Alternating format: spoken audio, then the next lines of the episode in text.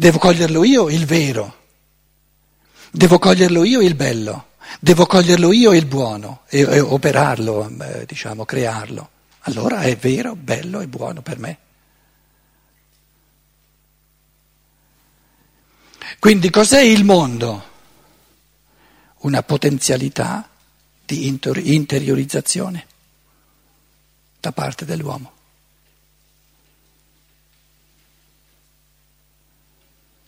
Il mondo cosiddetto esterno diventa reale soltanto nella misura in cui viene interiorizzato.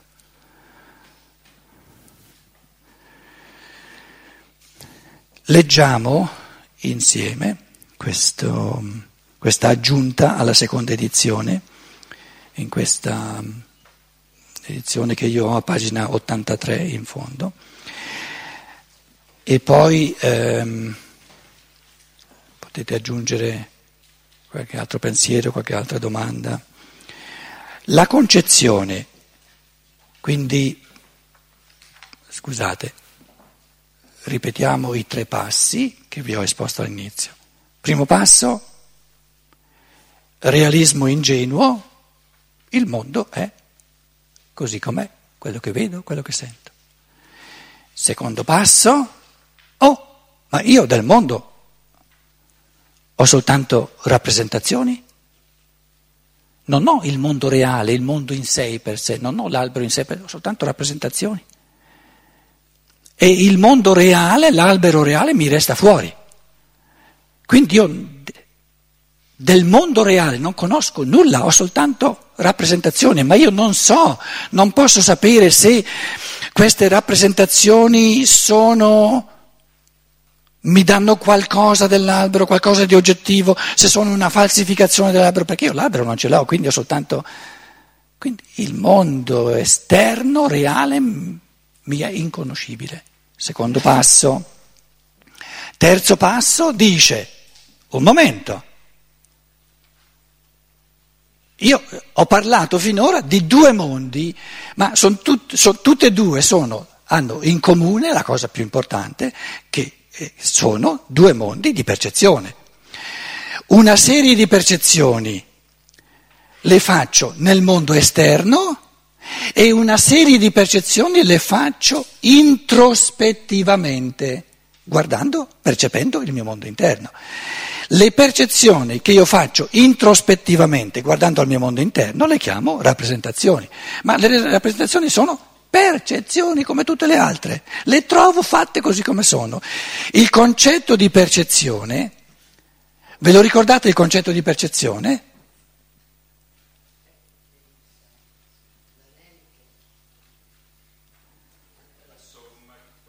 No, percezione è ciò che il pensare trova di fronte a sé già come dato. Il pensare trova di fronte a sé come dato tutte le rappresentazioni che sono nel mondo interiore, sono dati. E il pensare li percepisce, queste rappresentazioni, tale e quale. Allora il terzo passo è di dire no, in tutti e due i, i, campi ho a che fare con un mondo di percezioni, le une sono percezioni esterne, le altre sono percezioni fatte sul mio, sulla mia interiorità, però hanno in comune il fatto di essere percezioni e stanno tutte e due, sia la percezione esterna sia la rappresentazione, di fronte al pensare come eh, percezioni di, che diventano qualcosa soltanto grazie alla presa di posizione del pensare che dice cosa sono. E lo stiamo dicendo cosa sono? Una è una, una è una percezione fatta all'esterno, l'altra è una percezione fatta all'interno.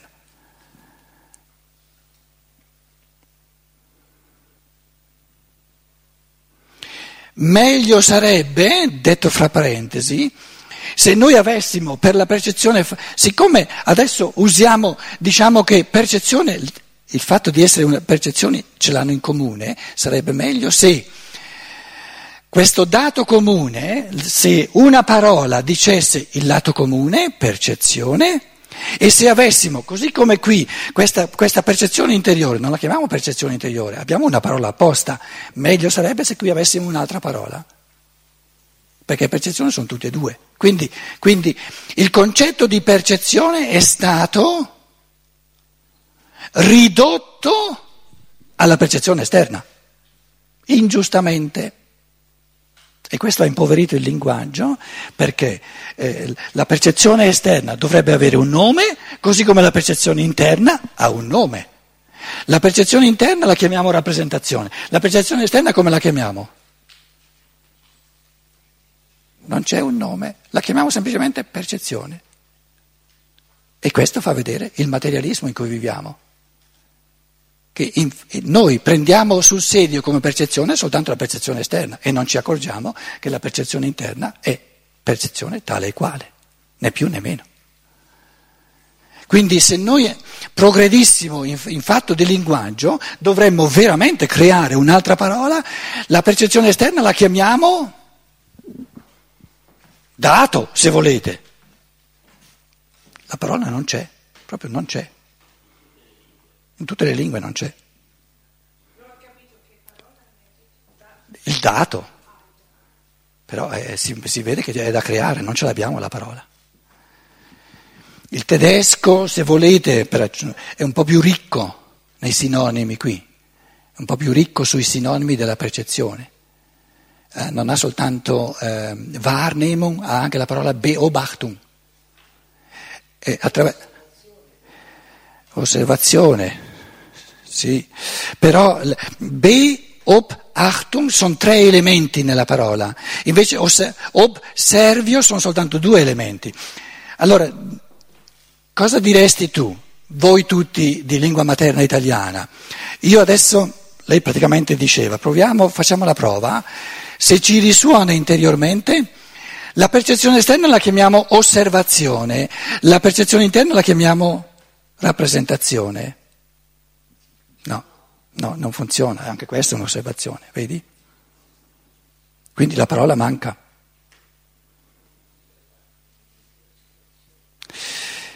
eh, non fare come uno che sa benissimo il tedesco. Com'è?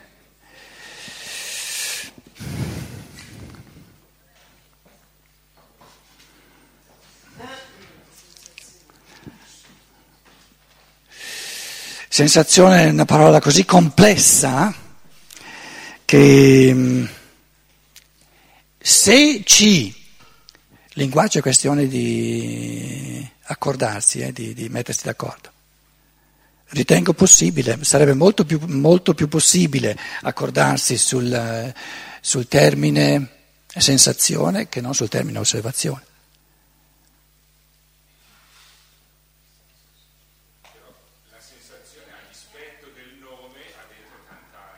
Eh sì, certo. Benché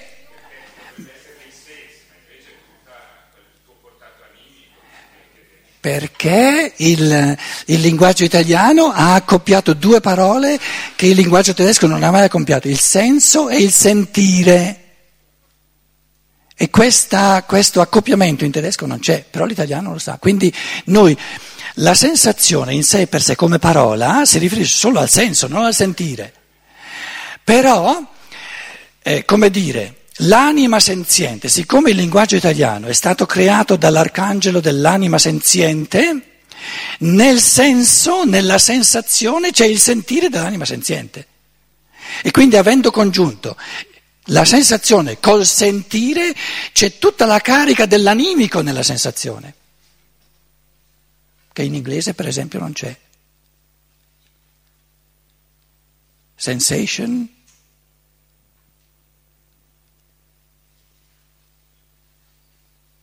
È puro fenomeno di sensi, non di anima.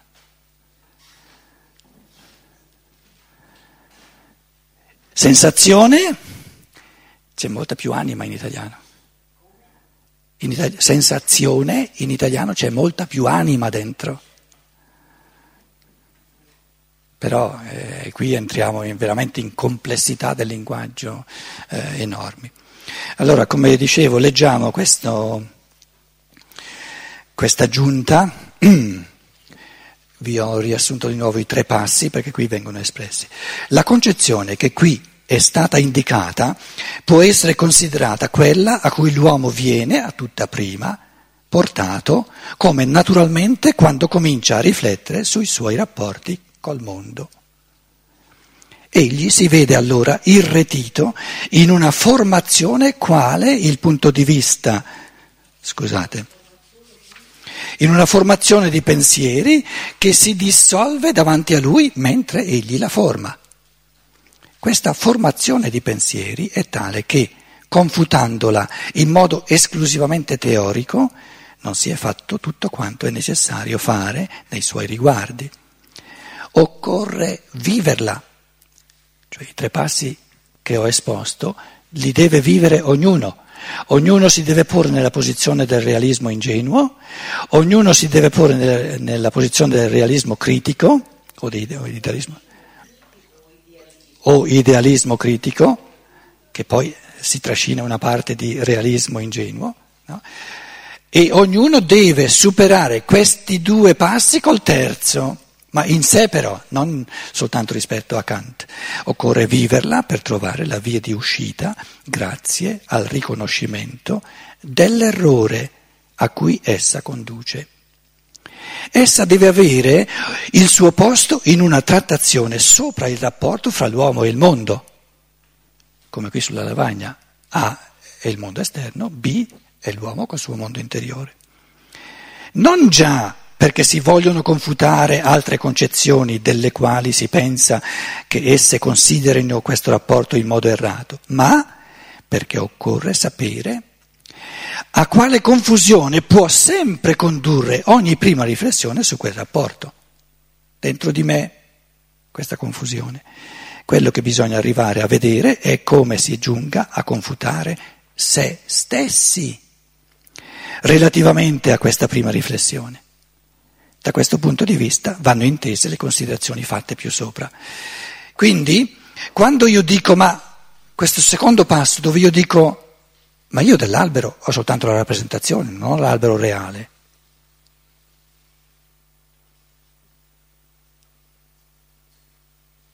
Va presa sul serio come posizione mia, che devo, devo superare dentro di me, non perché è una teoria di qualcun altro. Devo prenderla sul serio. Il fatto che io, perché è vero, l'affermazione è vera, io ho dentro di me soltanto immagini rappresentative del mondo, non le cose, tra virgolette, reali che sono fuori di me. Chi vuole elaborarsi una concezione sul rapporto fra l'uomo e il mondo diventa cosciente che egli stabilisce perlomeno una parte di tale rapporto col farsi delle rappresentazioni delle cose e dei processi del mondo. Con questo il suo sguardo viene distolto da quanto sta fuori nel mondo e diretto verso il suo mondo interiore. E siamo nel secondo passo, verso la sua vita di rappresentazioni. Rappresentazione. Egli comincia a dirsi, io non posso aver rapporto con nessuna cosa e con nessun processo se in me non sorge una rappresentazione dall'osservazione di questo fatto, la traduzione non dice dalla percezione di questo fatto, dice dall'osservazione di questo fatto, perché la parola osservazione è un po' più complessa che non percezione.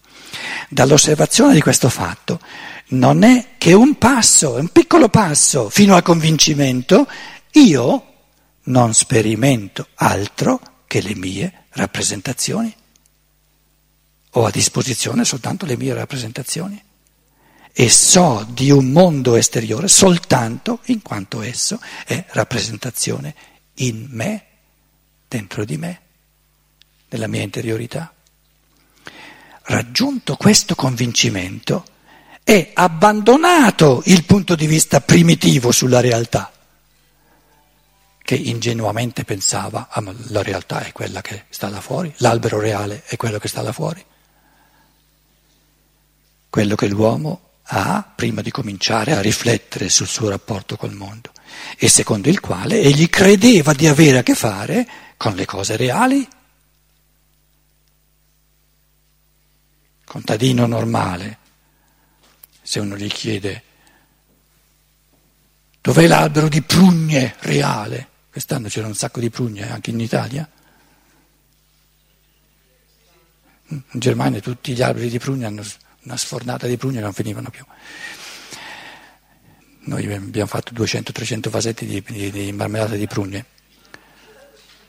Il contadino normale dice, ma l'albero di prugne, quello lì no, non lo vedi? Quelle sono le prugne che mangiano. No, caro contadino, guarda che tu dell'albero di prugne hai soltanto le rappresentazioni. E quelle che mangio? Dentro di te hai soltanto le rappresentazioni. Immagino me a parlare con mio fratello Domenico, no, contadino, che mi dice a quel punto lì, te sei proprio... Tutti gli anni di studi ti sono serviti per diventare così matto? Sarebbe stato meglio se fossi stato qui a fare qualcosa. Raggiunto questo convincimento, viene abbandonato il punto di vista primitivo sulla realtà, quello che l'uomo ha prima di cominciare a riflettere sul suo rapporto col mondo e secondo il quale egli credeva di avere a che fare con le cose reali. Da questo punto di vista lo allontana la riflessione su se stesso. Questa non consente all'uomo di guardare ad una realtà quale la coscienza ingenua crede di avere dinanzi a sé ma gli permette soltanto di guardare alle sue rappresentazioni. Queste si insinuano fra il suo rapporto, fra il suo proprio essere e un mondo più o meno reale, quale il punto di vista primitivo crede di poter affermare. L'uomo non può più guardare attraverso il frapposto mondo di rappresentazioni a una tale realtà e deve riconoscere di essere cieco ad essa Così sorge l'idea di una cosa in sé, la prugna in sé, irraggiungibile per la conoscenza, perché io ho soltanto la rappresentazione della prugna.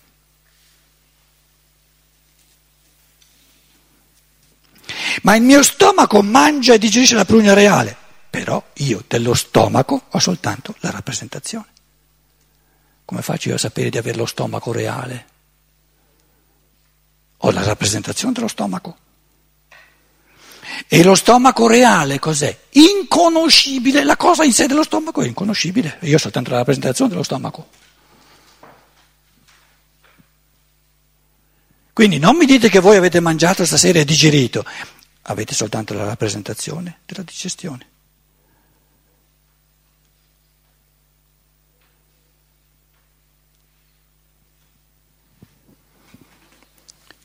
Fino a quando si rimane fermi alla considerazione del rapporto nel quale, attraverso la sua vita di rappresentazioni, l'uomo sembra essersi messo col mondo, non si riesce a sfuggire a questa formazione di pensiero.